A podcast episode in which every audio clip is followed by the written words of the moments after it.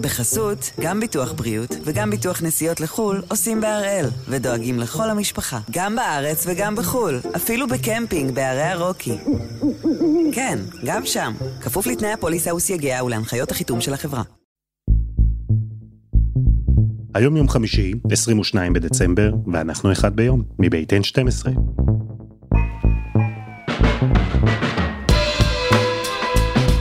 אני אלעד שמחיוף, ואנחנו כאן כדי להבין טוב יותר מה קורה סביבנו, סיפור אחד ביום, בכל יום.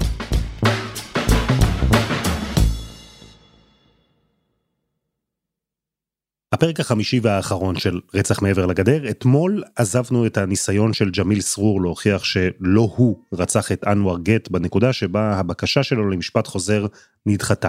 המון מידע חדש נחשף, מידע שיכול לתמוך בגרסה של ג'מיל, אבל העד החשוב ביותר מבחינתו, חאדר אבו עסב, מי שלכאורה טען שנכח בפגישה שבה בני המשפחה שלו החליטו להפליל את ג'מיל זמן קצר אחרי הרצח, אז העד הזה סירב לשתף פעולה מחשש לחייו, ובאמת זמן קצר אחרי שדיבר עם עורכות הדין של ג'מיל, הוא נרצח. אז הנה יובל הראל שממשיך את הסיפור. ג'מיל, מה קורה? אהלן, שלום יובל. שלום ג'מיל. מה נשמע? בסדר, איך אתה? וואלה ברוך השם, נראה לי שאתה לא בעבודה. אני בדיוק בדרך הביתה. אה, יאללה, שתהיה בריא, שבוע טוב ומבורך אינשאללה. לא. בדקת לגבי מה שאמרתי לך אתמול? כן, אה, קראתי ששניים נעצרו, שאחד מהם קרוב משפחה. מי זה, אתה לא יודע? לא הרצח של חאדר אבו עסב שינה את התמונה. הוא הוביל לשרשרת של אירועים במשפחת אבו עסב. הראשון לדבר איתי היה האח הכי קרוב לחאדר, אבו נור. רציתי להבין למה חאדר נרצח, אז פניתי אליו. אבו נור חי הרבה שנים בירדן, אז העברית שלו לא ממש טובה. פגשתי אותו במקום העבודה שלו, בית מלון במזרח ירושלים. אבו נור טען שאח שלו נרצח כי הוא רצה לעזור לג'מיל. רק מתי שומעים הוא רוצה יעזור לג'מיל סרור בתיק של רצח, זה שמו חדר בראש להם, יעשו לו בעיה. אבו נור טען שלמרות הסירוב של חאדר לדבר עם עורכות הדין של ג'מיל, כמה חודשים אחר כך הוא החליט בכל זאת לפתוח מחדש את הפרשה. הוא התחיל לבדוק, ניסה לאסוף עוד פרטים בנוגע לתיק, ואז, לפי אבו נור, הוא סיפר על זה לאיש הלא נכון במשפחה שלו. אבל חדר, יש לו בעיה קטנה, זה אמר לאחד ממשפחה, הוא אמר לו, אני רוצה, יעני, לעזור של אה, ג'מיל סרור, אבו נור סיפר לי שבגלל שחאדר התחיל לשאול שאלות, מישהו מהמשפחה שלו, משפחת אבו עסב, רצח אותו. היו הרבה סכסוכים בתוך משפחת אבו עסב, על הרבה נושאים. אז לא בטוח שאבו נור צודק, אבל הוא היה משוכנע בזה, שחאדר נרצח כי הוא רצה לעזור לג'מיל. לכן אבו נור החליט להמשיך את מה שאח שלו התחיל. לא רוצה חדר הוא מת אה, ככה בחינם. לא. הוא מת, אה, זה אללה ירחמו, אבל הנושא נגמר, מה הוא התחל, בגלל יש אחד בעצור, זה לא עשה משהו בכלל, לא עשה רצח, יש לו ארבע עשר שנים בפנים, מי עשה רצח? אז אם, כמו שהוא טוען, ג'מיל לא רצח את אנואר, מי כן? בגלל שכל כך הרבה אנשים מאשימים את מוחמד פואד, זה שהואשם באטווה, חיכיתי שגם אבו נור יגיד למיקרופון אותו דבר, אבל אז אבו נור אמר משהו אחר לגמרי. הוא אמר שבשיחות הפנימיות במשפחה שלו מאשימים בכלל מישהו אחר. לא נגיד את השם שלו כדי לא לפגוע בשמו, אבל נקרא לו כאן מוסא אבו עסב. משפחת אבו עסב היא משפחה גדולה וחזקה. כמו שפרופסור הלל כהן אמר, משפחה שאי אפשר להאשים אותה במשהו שהיא לא עשתה. אבל גם בתוך המשפחה יש איזו היררכיה פנימית. אבו נור טען שהפילו את האשמה על מישהו חלש יותר במשפחה, על מוחמד פואד אבו עסב. העובדה שהתחילו לדבר שוב על הרצח הזכירה לאבו נור דברים שהוא שנים לא חשב עליהם. עכשיו זכרתי, זכרתי, יעני, חזרתי בשנים בחורה, איך הוא אמר לי, תבוא להר, יש לי נשק, אני רוצה, תפרק אותו, הוא זורק אותו. הוא נזכר ששבועיים אחרי הרצח של אנואר גט, אבא של מוסא ביקש ממנו להיפטר מנשק מקולקל, לזרוק אותו מעבר לגדר של מחנה הפליטים. אבו נור הסיק מזה שמוסא הוא הרוצח, ואבא שלו מנסה לעזור לו להיפטר מכלי הרצח. השיחה הזאת עם אבו נור הייתה מבחינתי אירוע חריג. משפחת אבו עסב לרוב לא הסכימה לדבר איתי. ניסיתי גם אחר כך ליצור איתם קשר, לשאול אותם על הדברים שאבו נור אמר, שבעצם מוסא הוא הרוצח, והפילו את האשמה על מוחמד פואד. גם הפעם הם לא רצו לדבר. אבל הם כן הסכימו לדבר עם מישהו אחר.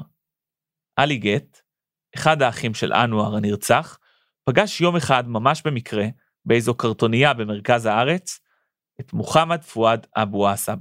ככה פתאום, מי שסומן כרוצח ואחיו של הנרצח נפגשו. התחיל להסתכל עליי בעיניים לא טובות, וזה, אמרתי לו, תקשיב, אני לא רוצה שתסתכל עליי ולא תדבר איתי. הוא אומר לי, אני לא הרגתי את אח שלך. אמרתי, זה לא מעניין אותי. כבר היה בינינו אקווה, ואני לא רוצה לדבר איתך ולא לראות אותך אפילו, אל תדבר אליי. הוא אומר, אני לא הרגתי את אח שלך. במשך 13 שנה מוחמד פואד שתק. במשטרה הוא הפליל את ג'מיל, באטווה האשימו אותו בתור הרוצח, הוא גורש מהמחנה וניסה להתחיל חיים חדשים. להשאיר את הסיפור הזה מאחוריו, אבל זה רדף אותו. בכל מקום שהוא פגש בו במקרה את משפחת הנרצח, או את השכנים הישנים, מיד התחילו המבטים, הצעקות והקללות. אחרי 13 שנה נמאס לו. גם הוא, כמו ג'מיל, יצא לסוג של מסע, לנקות את השם שלו. אומר, אני לא הרגתי את אח שלך. זה אה, בן דוד שלי, אבו עסב. הביפ הזה ששמעתם הוא על השם האמיתי של מוסא. וסרור, הוא לא הרג. ככה אמר לי במילה. והוא אמר לי שזה מישהו בכלא, ג'מיל סרור, לא הוא הרג. ככה אמר לי במילה, הוא לא הרג. הוא יושב בכלא סתם. אם עלי אומר אמת, מוחמד פואד אמר לו שהוא בעצם שיקר בבית המשפט. זאת אומרת, העד הכי מרכזי, זה שעמד הכי קרוב מבין בני משפחת אבו עסב, שינה פתאום גרסה. הוא אמר שג'מיל יושב בכלא סתם. בהתחלה עלי לא ממש רצה לשמוע מה יש למוחמד פואד לומר. מבחינתו, הסיפור כבר נסגר לפני 13 שנה בטקס האטווה. אבל מוחמד פואד התעקש, התעקש לנקות את השם שלו מול משפחת הנרצח.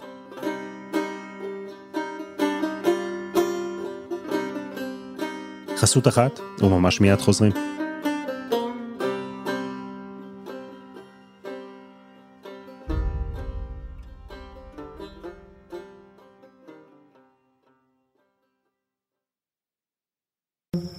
בחסות, גם ביטוח בריאות וגם ביטוח נסיעות לחו"ל עושים בהראל, ודואגים לכל המשפחה, גם בארץ וגם בחו"ל, אפילו בקמפינג בערי הרוקי. כן, גם שם, כפוף לתנאי הפוליסה וסייגיה ולהנחיות החיתום של החברה. אחרי הפגישה עם עלי גט, מוחמד פואד התקשר לביג בוס של משפחת גט, אבו אחמד. מוחמד פואד דיבר אותי בטלפון, וזה פעם ראשון. מ-15 שנה. ואמר, עמי אבו אחמד, אני לא הרגתי את הבן דוד שלך. אמרת, אני, למה אתה אומר לי דבר כזה? למה? אמר לו, ואני מוכן לשים יד שלי על קוראן כרים, ואני אומר שאני לא הרגתי אותו, ואני אומר לך, מי הרג? אמרתי, אם אתה רציני, תבוא. מוחמד פואד אבו עסב אמר גם לאבו אחמד גט שהרוצח האמיתי הוא מוסא. לכן, אבו אחמד הבין שאולי אפילו יש פה הזדמנות מבחינתו, כי הוא חשב שהדברים של מוחמד פואד יכולים לעזור לג'מיל, לתאר את השם שלו. אז בני משפחת גט קבעו מפגש עם מוחמד פואד. הם היו מאוד בטוחים. יומיים לפני כן דיברתי בטלפון עם הביג בוס, אבו אחמד, והוא נשמע לי מוטרד. אני מפחד מימים האלה, ביום מחר ומחרתיים, למה? יכול להיות שאבו יהרוג מוחמד פואד, היום או מחר. למה? שלא ידבר. ובסוף מועד הפגישה הגיע. ביום שישי אחד אחר הצהריים, אחרי כל כך הרבה שנים, מוחמד פואד הגיע לבית של משפחת גט, למחנה הפליטים שועפאט. המקום שממנו הוא גורש לפני 13 שנה. הוא נכנס לבית, פנה לאבו אחמד. אמר, אני מוחמד פואד. לא הכרתי אותו, 15 שנה אני לא רואה אותו. והגדיל, היה בן 20, עכשיו בן 34, בן 35, ככה. הגדיל. אמרתי, אהלן וסהלן. אני כועס. למה? אה, זה הבן אדם, הרג בן דוד שלי. אמר, אסמע אבו אחמד, אתה אמ, מאמין בקוראן? אני עכשיו, עכשיו אשים יד, יד שלי על קוראן. הם התיישבו יחד בחדר, מסביב לשולחן. אבו אחמד ישב במרכז וניהל סוג של טקס קצר. בצד שמאל, בני משפחת גט, ובצד ימין, מוחמד פואד אבו עסב. אחרי 13 שנה המעגל נסגר. מוחמד פואד שם את היד שלו על הקוראן ונשבע, אני לא הרוצח. هذا عمي قرآن وانا حكيت مع ابو احمد اني انا احلف يمين انه انا ما الي بقتل ابن ابو احمد حكى لي كلمه وانا حاطط هلا ايدي على المصحف ואז קרה משהו מטורף. ברגע אחד, כל משפחת גט, המשפחה שהאשימה כבר 13 שנה את מוחמד פואד ברצח, פתאום הם התחילו להאמין לו. אם ישים יד שלו על קוראן כרים, אין אחד יכול לשקר. כולם יודעים, ילד בגיל ארבע שנים יודע שזה קדוש לקדוש. קדוש לקדוש. מוחמד פואד הצליח לשכנע גם את אוסאמה גט, אח של אנואר. לפני הקוראן, אני אומר לך, בטוח זה מוחמד פואד. ואחרי הקוראן מה אתה אומר לי? לא מוחמד. הסיפור בשבילנו נגמר, אז אללה יעינו. אללה יעינו. מישהו שם יד שלו על קוראן ולא מתבייש, והוא כאילו שהרג, ושם את היד שלו על קוראן ואומר שזה לא אני וזה, אז כבר הסיפור בינו ובין אללה. זהו. ואל תשאל מה יקרה לו מן אללה, אם הוא משקר, הוא בינו ובין אללה. היה בזה משהו ביזארי. מה, כל מה שמוחמד פואד היה צריך לעשות כל השנים האלה כדי לזכות באמון של משפחת גט זה ללכת אליהם, לשים יד על קוראן ולומר, אני לא רצחתי? האמת, אפילו היו אנשים שאמרו לי, לא למיקרופון, שמוחמד פואד הוא אדם כזה שיסכים להישבע בקוראן ולשקר אם הוא צריך. בכל מקרה, אחרי השבועה של מוחמד פואד, ברגע אחד, משפחת גט התחילה להאשים את מוסא אבו עסב, מי שגם אבו נור האשים. וככה, משפחת גט קיבלה את הטענה שהאשמה פשוט נפלה על בן אדם חלש יותר במשפחת אבו עסב, על מוחמד פואד, שלא באמת רצח את אנואר. מוחמד פואד אבו עסב עצמו לא הסכים להתראיין, אבל הצלחתי בכל זאת להשיג הקלטות שלו, הקלטות שבהן הוא סיפר מה קרה בליל הרצח. הוא נתן שם כמה גרסאות שונות. בחלקן הוא ממש האשים ישירות את מוסא, במקרים אחרים הוא היה יותר מסויג, ואמר שגם ג'מיל וגם מוסא ירו, והוא לא בטוח מי הרג. אז עכשיו היה עוד מישהו שהייתי צריך להתקשר אליו, מוסא.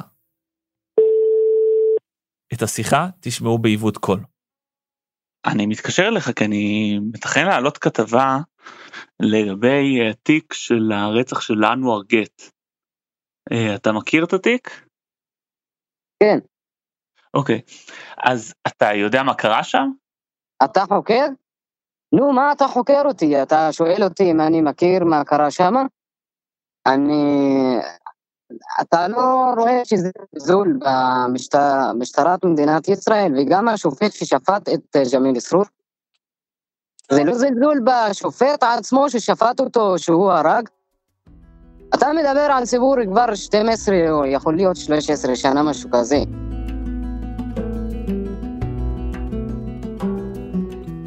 היה בזה משהו קצת אירוני. אחרי שכל המרואיינים בסדרה סיפרו על חוסר האמון במערכת, לא ציפיתי לתגובה הזאת.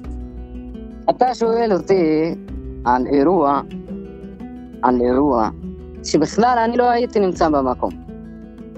אפילו אתה שואל אותי על משהו שאני בכלל לא, לא, לא הייתי בחקירה בכל האירוע הזה, לא, לא הגעתי לחקירות, לא הייתי שם ולא הגעתי לחקירות. הבנת איך?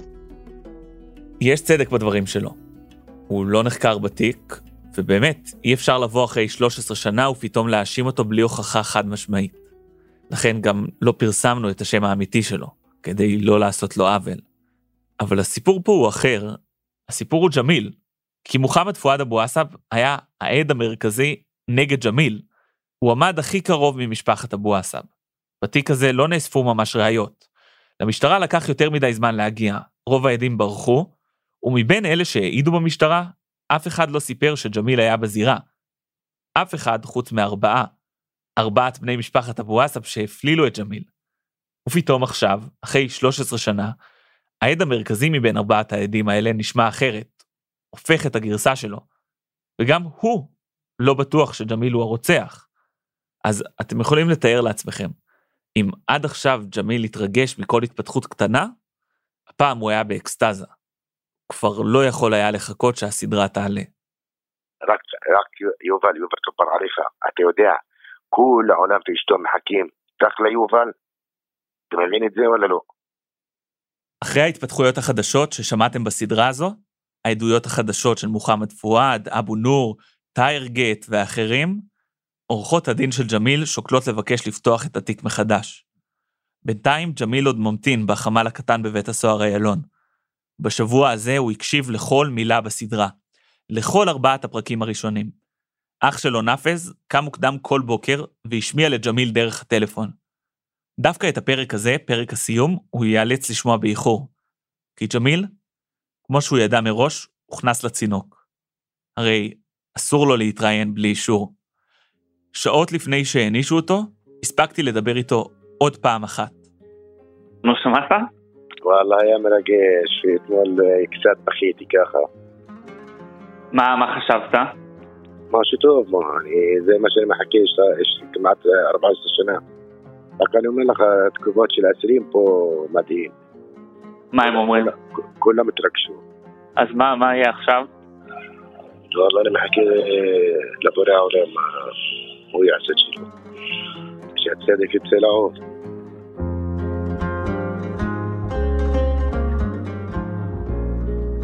יום אחד קיבלתי טלפון מאדם שיושב בכלא כבר 13 שנה. הוא ידע שאם אני אפרסם את השיחות איתו, הוא ייכנס לצינוק. אבל הוא עשה את זה בכל זאת. הוא התעקש לספר לי את הסיפור שלו, והשיחות הגיעו בלי הפסקה. לסיפור הזה עדיין אין סוף. ג'מיל, מבחינת הרשויות בישראל, הוא רוצח של אדם חף מפשע. מבחינתו המאבק עוד לא נגמר. ג'מיל סרור נולד וגדל במחנה הפליטים שועפאט, מקום רווי אלימות. הוא בקושי ידע עברית, הוא לא סיים תיכון ועבד בעבודות מזדמנות. את ההרשעה שלו הוא היה צריך שיתרגמו לו. אז הוא נכנס לכלא, למד עברית, יצר מערכת קשרים והרים טלפונים למאות אנשים. הוא הקדיש את חייו למאבק יומיומי. אבל הוא כבר היה יכול לצאת משם. קיבל הצעה להסדרי טיעון שהמשמעות שלהם היא שחרור כמעט מיידי, וסירב בתוקף. הוא רצה יותר מזה. הוא רצה לא רק להשתחרר, הוא רצה להשתחרר כאדם חף מפשע. אז בהתחלה חשבתי לעצמי שהפנייה אליי הייתה רק אמצעי מבחינתו. אבל אולי במובן מסוים זו הייתה גם מטרה בפני עצמה. הוא חיפש מישהו שיספר את הסיפור שלו, והוא חיפש אנשים שיקשיבו. טוב, ג'מיל, תודה, אני אדבר איתך, בסדר? כן, בריא, בריא. יאללה, ביי.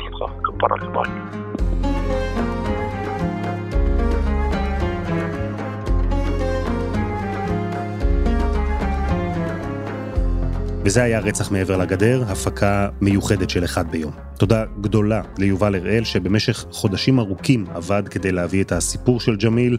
אנחנו נמשיך ונעקוב כאן אחרי כל התפתחות בתיק המסקרן הזה. אם אתם רוצים לדבר איתנו עוד על הסדרה, אנחנו מחכים לכם גם בקבוצה שלנו בפייסבוק, חפשו אחד ביום, הפודקאסט היומי. אנחנו שם. העורך שלנו הוא רום אטיק, את הסדרה הפיקו דני נודלמן, רוני ארניב ועדי חצרוני, על הסאונד יאיר בשן שגם יצר את מוזיקת הפתיחה שלנו. תודה מיוחדת ליובל דורון ותומר אלמגור על הסיוע, וגם לספיר ליפקין על התרגום הערבית. אנחנו נחזור לאחד ביום במתכונת הרגילה בשבוע הבא.